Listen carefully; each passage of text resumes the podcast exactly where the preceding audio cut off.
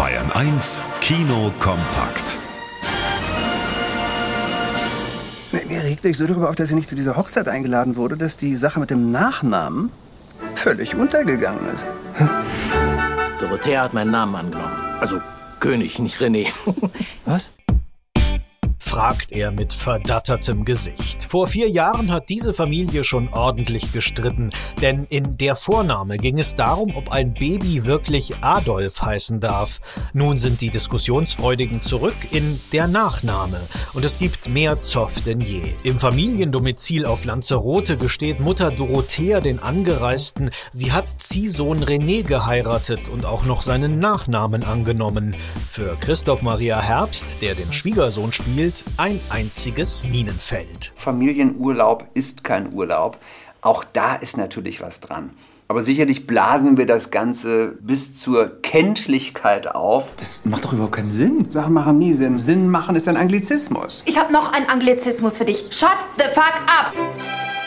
So originell wie Teil 1 ist der Nachname nicht. Außerdem enden die Reibereien nach knapp anderthalb Stunden ziemlich plötzlich. Aber für einen unterhaltsamen und prominenten Abend taugt die Komödie, denn in den Ring steigen auch Florian David Fitz, Justus von Dochnani und Iris Berben.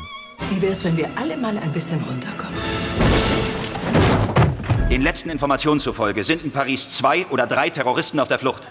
Es ist 1.17 Uhr und verloren haben wir sie um 22 Uhr. Ich will das. Wer auch immer sich in den letzten 24 Stunden merkwürdig benommen hat, verhaftet wird. Am 15. November 2015 erschütterten islamistische Terroranschläge Paris und die ganze Welt. Was kurz darauf aus Sicht der Polizei geschah, schildert der französische Thriller November. Er zeigt den enormen Druck auf die Ermittler, die fünf Tage lang die Attentäter jagen. Für Erschöpfung ist kein Platz. Die blutigen Anschläge sind im Film nicht zu sehen, auch ist kaum Raum für politische Analysen. Stattdessen ist es ein rastloser Einsatz, der spannend ist, weil realistisch. In November. Und im Kinderkino wird's reptilienstark, denn wir lernen kennen Lyle, mein Freund, das Krokodil. Da ist ein Krokodil in meinem Haus! Das dachte ich auch, aber das ist kein normales Krokodil. At the top of the world tonight, when no one ever has to hide. Bei Familie Prim steht die Welt Kopf. Oben in ihrem neuen New Yorker Haus haust nämlich ein Krokodil. Und zwar ein singendes. Eigentlich friedlich wäre da nicht der fiese Nachbar, der Lyle in den Zoo sperren will.